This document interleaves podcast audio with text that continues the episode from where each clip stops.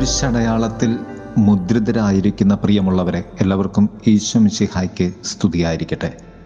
തിരുസഭ മാതാവ് ഇന്ന് നമുക്ക് നൽകുന്ന വചനധ്യാനം ലൂക്കായുടെ സുവിശേഷം പതിനൊന്നാം അധ്യായം ഇരുപത്തി ഒൻപത് മുതൽ മുപ്പത്തിരണ്ട് വരെയുള്ള വാക്യങ്ങളാണ്.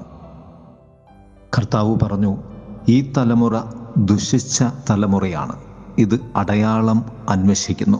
എന്നാൽ യോനയുടെ അടയാളമല്ലാതെ മറ്റൊരടയാളവും നൽകപ്പെടുകയില്ല. ശേബ രാജ്ഞിയുടെ ജ്ഞാന ദാഹത്തെയും കർത്താവായ യേശുനാഥൻ ശ്ലാഹിക്കുന്നു അടയാളം അന്വേഷിക്കുന്നു എന്നാൽ കണ്ടെത്തുന്നില്ല എന്നതാണ്. ഈ തലമുറ ദുഷിച്ച തലമുറയാണ് എന്ന് കർത്താവ് പറയുവാനുള്ള കാരണം. ദൈവ സാന്നിധ്യത്തിന്റെ അടയാളങ്ങൾ എല്ലാ കാലത്തും എല്ലായ്പ്പോഴും നമ്മുടെ മുൻപിൽ ആവശ്യത്തിനൊത്ത് തമ്പുരാൻ നൽകുന്നുണ്ട്. അതുകൊണ്ടാണല്ലോ ജ്ഞാനത്തിന്റെ പുസ്തകം പന്ത്രണ്ടാം അധ്യായം പറയുന്നത് ദൈവമേ അങ്ങയുടെ അക്ഷയ ചൈതന്യത്താൽ ഈ പ്രപഞ്ചം പൂരിതമായിരിക്കുന്നു. കാണാതെ പോകുന്നതാണ് നമ്മുടെ ആത്മീയ ജീവിതത്തിന്റെ ഏറ്റവും വലിയ ദുരന്തം. എന്താണ് അടയാളം? ദൈവത്തിലേക്ക് എത്തുവാനുള്ള നിന്റെ സാധ്യതയാണ് അടയാളം. ലുക്കാസ് വിശേഷകൻ വചനമാകുന്ന ദൈവത്തെയാണ് ഇവിടെ വിവക്ഷിക്കുന്നത്. മത്സ്യത്തിന്റെ ഉള്ളിലെ യോനയുടെ മൂന്ന് ദിവസമല്ല യോനയുടെ അടയാളമായി സുവിശേഷകൻ എടുത്തു കാണിക്കുന്നത്.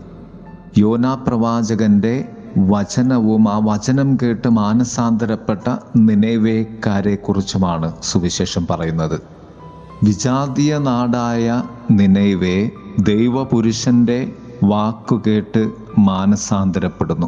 അങ്ങനെയെങ്കിൽ ദൈവം തിരഞ്ഞെടുത്ത നിങ്ങൾക്ക് എന്തുകൊണ്ട് ദൈവത്തിന്റെ സ്വരം തിരിച്ചറിയുവാൻ സാധിക്കാതെ പോകുന്നു? ഇതാണ് കർത്താവിന്റെ വേദന. സോളമന്റെ വിജ്ഞാന വചസ്സുകൾ കേട്ട് ദക്ഷിണ പ്രദേശത്തെ രാജ്ഞി ആ വിജ്ഞാനത്തിനു വേണ്ടി ഓടിയെത്തുന്നു. ഇവിടെ ഇതാ സോളമനേക്കാൾ വലിയവൻ. എന്നിട്ടും നിങ്ങൾക്ക് ആ ജ്ഞാനത്തെ ഉൾക്കൊള്ളുവാൻ സാധിക്കുന്നില്ല. പ്രിയമുള്ളവരെ മൂന്ന് കാര്യങ്ങളാണ് നമ്മുടെ ആത്മീയ ജീവിതത്തിൽ സുവിശേഷ അധിഷ്ഠിതമായി നാം നേടിയെടുക്കേണ്ടത് തിരിച്ചറിയേണ്ടത്. ഒന്ന് അടയാളം. രണ്ട് വിജ്ഞാനം മൂന്ന് സ്വീകാര്യത. അടയാളം നമ്മെ മാനസാന്തരത്തിലേക്ക് നയിക്കും.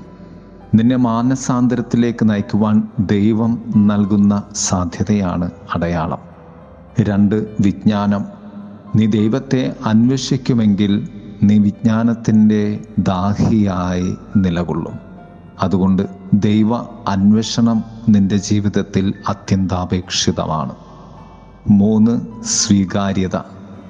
ദൈവ സ്വീകാര്യതയുടെ മക്കളായി മാറുവാൻ നാം ഓരോ തവണയും പരിശ്രമിക്കേണ്ടതുണ്ട്. അതിലേക്ക് എത്തുവാനുള്ള പടികളാണ് അടയാളവും വിജ്ഞാനവും.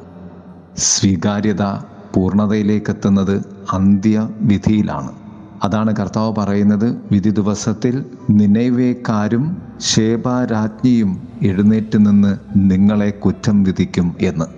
പ്രിയമുള്ളവരെ ദൈവ ദാഹത്തോടുകൂടി നമുക്ക് ക്രിസ്തു സ്നേഹത്തിലേക്ക് അന്ത്യവിധിക്ക് വേണ്ടി നമ്മെ തന്നെ ഒരുക്കാം. ദൈവം നമ്മെ സമൃദ്ധമായി അനുഗ്രഹിക്കട്ടെ. ജീവൻ